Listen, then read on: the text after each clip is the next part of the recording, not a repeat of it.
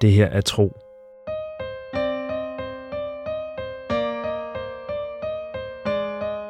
En eventyrlig podcast-fortælling i 55 afsnit.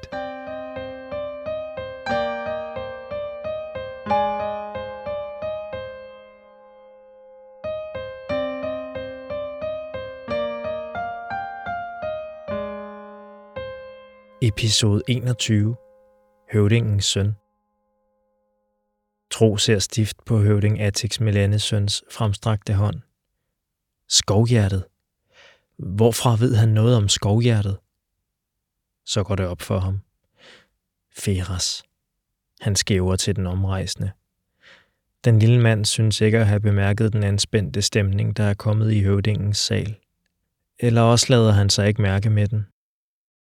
Nu ser Tro for sig, hvordan Feras i livets vej stod med den krumme kniv i den ene hånd og skovhjertet i den anden. Det nye, mørke udtryk i hans øjne. Han gav skovhjertet tilbage til Tro, men hvor længe havde han haft det forinden? Hvor meget havde han nået at undersøge det? Havde hans fingre løbet hen over de udskårne figurer? Havde han mærket dets bløde varme? Og havde han været fristet til at tage det fra ham? Og før da, allerede ved begyndelsen af deres rejse, havde han hørt Tro tale over sig om et hjerte, han skulle aflevere til skovfolket. Selvfølgelig havde Feras regnet ud, at det var et sjældent skovhjerte, der var tale om. Måske har han endda holdt øje med Tro, når han har taget skovhjertet frem fra vestlommen og ladet det svinge foran sig, mens han har tænkt på sin bedstefar og de utrolige historier om hans ungdomsoplevelser. Tro ser på sin rejsekammerat. Igen hører han de ensomme søskendes ord for sine ører. Du kan ikke stole på Feras. Men Tro er hverken vred eller skuffet. Nærmere bedrøvet. Det føles ligesom dengang han havde betroet sig til Via, for blot at opdage, at hun straks havde fortalt hans hemmelighed videre til al. Tag skovhjertet frem, Tro, siger høvdingen. Tro bemærker den bestemte mine i Atix Melanes søns tonefald. Han står over for en mand, der er vant til at sige, hvad han vil have, og lige så vant til at få sin vilje. Tro trækker skovhjertet op fra vestlommen. Han holder det op, så smykket svinger let fra side til side. De flotte udskæringer i det æggeformede vedhæng synes, som hver gang Tro har betragtet skovhjertet, at skifte form, så de snart forestiller et ansigt, snart et dyr og snart et træ eller en plante. Giv mig det, befaler Atix Melanes søn. Tro sænker skovhjertet, men i stedet for at lægge det i høvdingens hånd, lader han det glide tilbage i sin vestlomme. Det kan jeg ikke, siger han. Hvad skal det betyde, spørger høvdingen vredt. Firas slår en nervøs latter op. Sikke du kan lave sjov tro, vi morer os alle sammen meget, men nu skal du holde op med dine numre og give skovhjertet til høvdingen. Der kommer noget næsten bønfaldende over Feras. Det kan jeg ikke, gentager Tro roligt. Han har fået nok af Feras dobbeltspil og høvdingens kommandoer. Hvis det her er prisen for at være velkommen hos skovfolket, så vil han hellere drage derfra igen. Og hvorfor kan du ikke gøre, som høvdingen af Milanes horn beder dig om, mens du er gæst i hans sal? Atix Milanes søn ser koldt på Tro. Jeg kan ikke give dig skovhjertet, siger Tro. For det er ikke til dig. Jeg er blevet bedt om at aflevere det til din ældste søn. Høvdingens blik skifter fra vrede til overraskelse. Birn. Skovhjertet er til Birn. Atix Melanesøn ser forundret på Feras. Så henvender han sig til Caso Virgio. Vær venlig at bringe min søn hertil. Skovmanden, der viste tro ind i dødens hytte, nikker og forlader straks stedet. Høvdingen ser igen på tro. Tonefaldet er mindre barsk, da han nu taler til ham. Jeg kan forstå det af din bedstefar, der har bedt dig aflevere skovhjertet til os. Tro nikker. Han var gæst i jeres landsby for mange år siden og kendte din mor og morbror. Lav, ikke? Det bekræfter Atix Melanesøn. Lav Milanesøn er stadig gift med høvdingen i skovbyen Myrne. Det er din mor, der har givet min bedstefar skovhjertet. Nu hvor hun er, tro tvinger sig til at sige det ubehagelige ord. Nu hvor hun er død, vil min bedstefar have, at smykket gik videre til hendes barnebarn, så han har noget at mindes hende med, forklarer Tro. Ja, det kan jeg tænke mig, siger høvdingen, underligt fjernt. Så mere direkte. Det er en venlig tanke af ham. Du må takke ham fra mig, når du ser ham igen. Far, lyder en stemme fra hyttens indgang. Tro vender sig mod lyden. Han kan se omridset af en person i lyset fra døråbningen. Et skovbarn at dømme på størrelsen. Men solskinnet udenfor gør det svært at tyde andet ved den ankommende. Bjørn, svarer høvdingen. Kom indenfor og hils på vores gæster. Barnet træder under geviret fra likosanen og ind i dødens hytte. En dreng på trosalder. Næsten lige så høj som tro, men med kortere lemmer. Ligesom de voksne slettefolk tro har set, har han bukser og tunika på i læder. Det er farvet blåt i lyse nuancer, som hans forældres dragter, og det samme er hans lange støvler og det brede bånd, der sidder i hans pande og holder håret tilbage fra ansigtet. Høvdingen og hans hustru gør plads, så drengen kan stille sig imellem dem. Bjørn, siger Tro med en indre stemme. Da han går forbi, bemærker slettedrengen de adrette, lette bevægelser. Og også en særlig duft, som af mos, bark og vilde bær. Bjørn træder ind mellem sine forældre og vender sig mod Tro. Drengene ser på hinanden. Der er et interesseret blik i Bjørns ansigt, der ellers er lagt i høflige, alvorlige folder. Her er et barn, der hele livet har fået at vide, hvordan man følger reglerne og opfører sig efter forskrifterne, tænker Tro. Så blinker skovbarnet til ham. En hurtig trækning, som forsvinder lige så hurtigt, som den er kommet, og efterlader det mørke ansigt akkurat så alvorligt som før. Men Tro har nået at se noget andet i drengen, som har gjort ham nysgerrig efter at se mere. Tro er slettefolket, folket, siger Caso Virgio, der er fuldt med drengen indenfor. Du står over for Bjørn Melanesøn, ældste barn af Atix Melanesøn og Kali Isias datter, og vores næste høvding. Drengen rører ved sit bryst og nikker lidt. Tro besvarer hans hilsen med samlede hænder. Skovdrengen har sin fars mørke hudfarve, og det grålige hår er holdt tilbage af pandebåndet. Hvor håret falder ned om hans skuldre, kan Tro se flere tynde flætninger. Det glæder mig at møde dig, siger Tro til drengen med en høflighed, han håber vil falde i skovfolkets smag.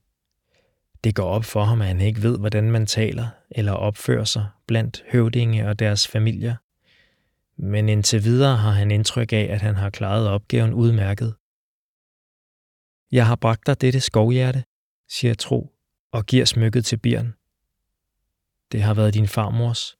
Hun gav det til bedste til min farfar. De var venner som børn.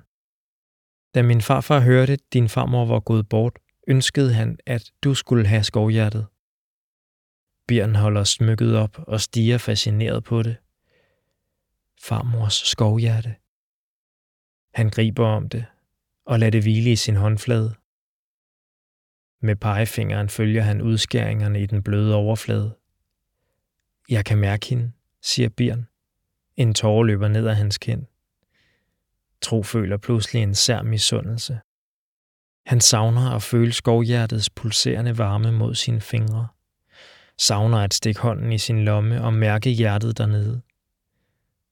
Tak, siger Bjørn, og omfavner Tro, som overrasket står med armene langs siden. Bjørn slipper ham og kigger ham i ansigtet.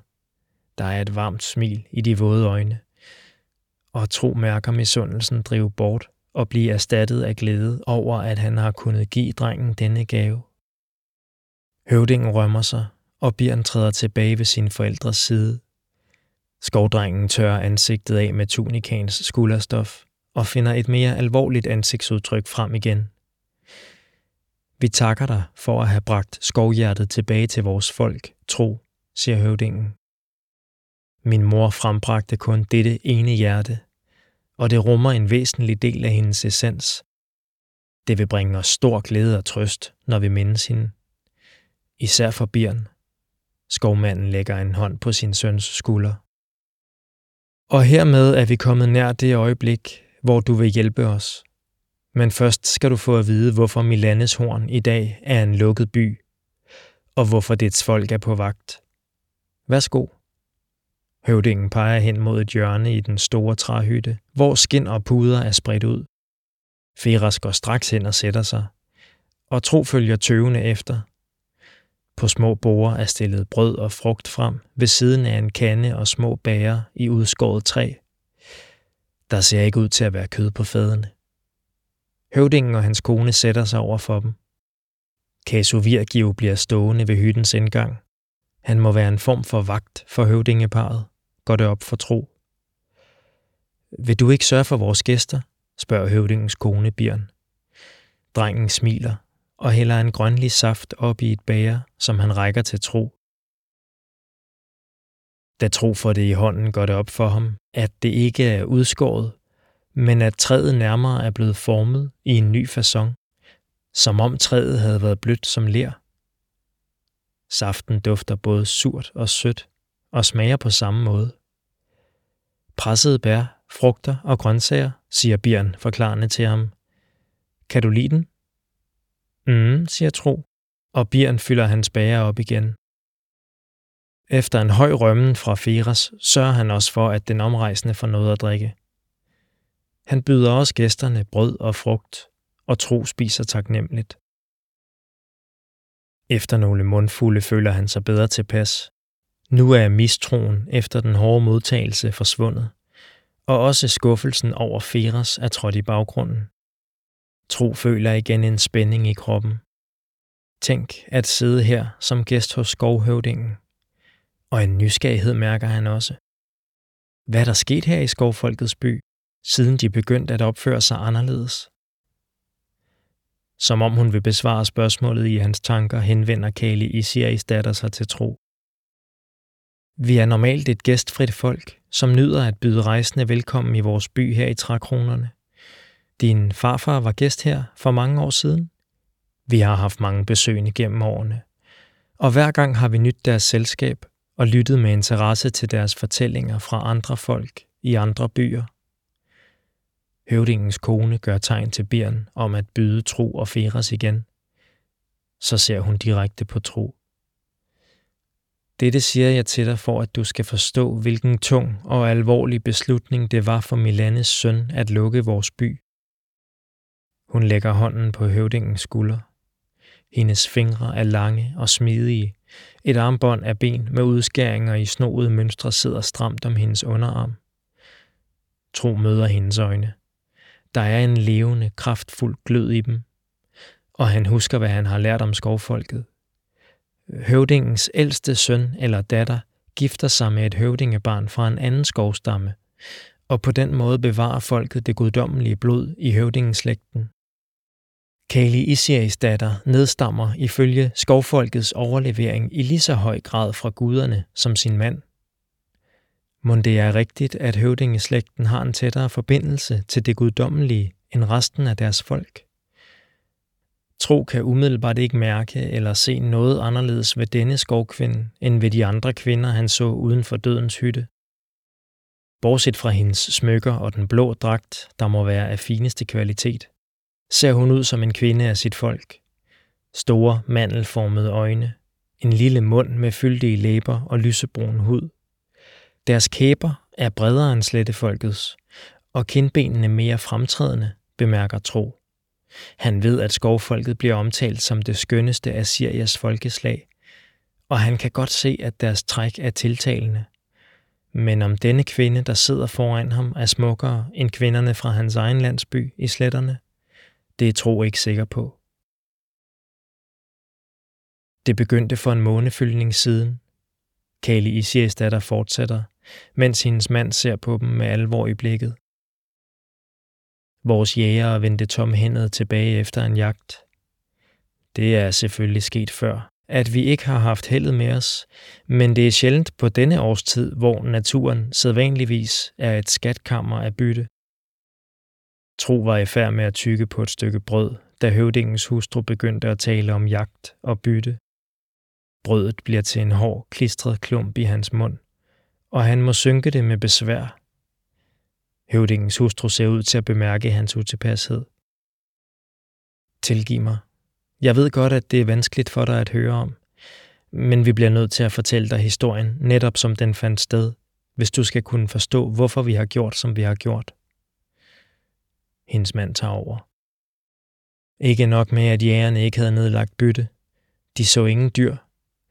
De var væk i flere dage, uden at møde så meget som en skovhøne eller en gråhare.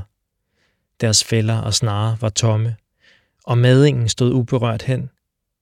De så ingen friske spor efter dyr, ej heller på de flade jagtmarker. Dem I kalder sletterne, indskyder høvdingen. En enkelt jagt uden Alvadoras velsignelse gør ikke stor skade. Vi har forråd i vores kamre, både af tørret og røget kød. Men da næste jagt heller ikke gav held, begyndte vi at blive ængstelige. For selvom vores forråd er stort, er det ikke uudtømmeligt, og vi har brug for det, når de mørkere og koldere tider kommer. Vi bad meget til jagtens gudinde i de dage. Det gør vi fortsat. Og vi holdt rituelle samlinger og gjorde ofre til hendes ære. Men lige meget hjalp det. Dyrene var forsvundet, og vi har stadig ikke set nogen tegn på dem. Tro nikker langsomt. Det er det samme hos os på sletterne. Fuglene og de store flokdyr er alle forsvundet. De mindre dyr lader til at være krøbet i hi, og vanddyrene bliver på bunden af søen. Så forstår du også, siger Kali, hvorfor vi måtte skride til handling. Tro tøver, usikker på, hvad lige frem han kan tillade sig at være over for høvdingeparet. Jeg giver jer helt ret i, at det er en alvorlig tid. Der er noget på færre. Dyrene forsvinder vel ikke bare. Nogen eller noget har fået dem til det. Det prøvede jeg også at sige til mine forældre, men de ville ikke lytte til mig, og de synes ikke, at det var vigtigt nok til at indkalde stammen til råd. Jeg er glad for at høre, at I tager tegnene fra alt det alvorligt, men Tro beslutter sig for at sige det, han tænker på lige nu. Jeg forstår ikke, hvorfor I lukker jeres by. Hvilken forskel skal det gøre for dyrene i skoven og på sletten? Og hvordan skal det bringe jer nærmere en forståelse af problemerne, at I holder resten af verden ude fra Milanes horn? Tro kan mærke Bjørns øjne på sig. Han skæver til drengen, som står ved bordet med kanden i hænderne. Han har ikke deltaget i måltidet, men ser til gengæld ud til at sluge hvert et ord. Du sagde det jo selv, siger Atix Melanes søn. De store øjne knebet sammen til smalle sprækker, og kæberne spændte. Noget har fået dyrene til at forsvinde. Noget eller nogen. Og eftersom vi lever hver dag, som vi har gjort de sidste 100 år, og endnu længere tilbage, så skal årsagen ikke findes her i Milanes horn. Vi har lukket vores by for at beskytte den mod en fare, der kommer udefra. Og vi er ikke det mindste i tvivl om, hvor denne fare kommer fra. Sådan slutter denne episode af Tro. Se et kort over alle byerne i fortællingen på tropodcast.dk. Her kan du også se Christian Funders flotte illustrationer. Tro er skrevet, indtalt og produceret af mig. Jeg hedder Mikkel Prytz, og jeg håber, du vil lytte med næste gang.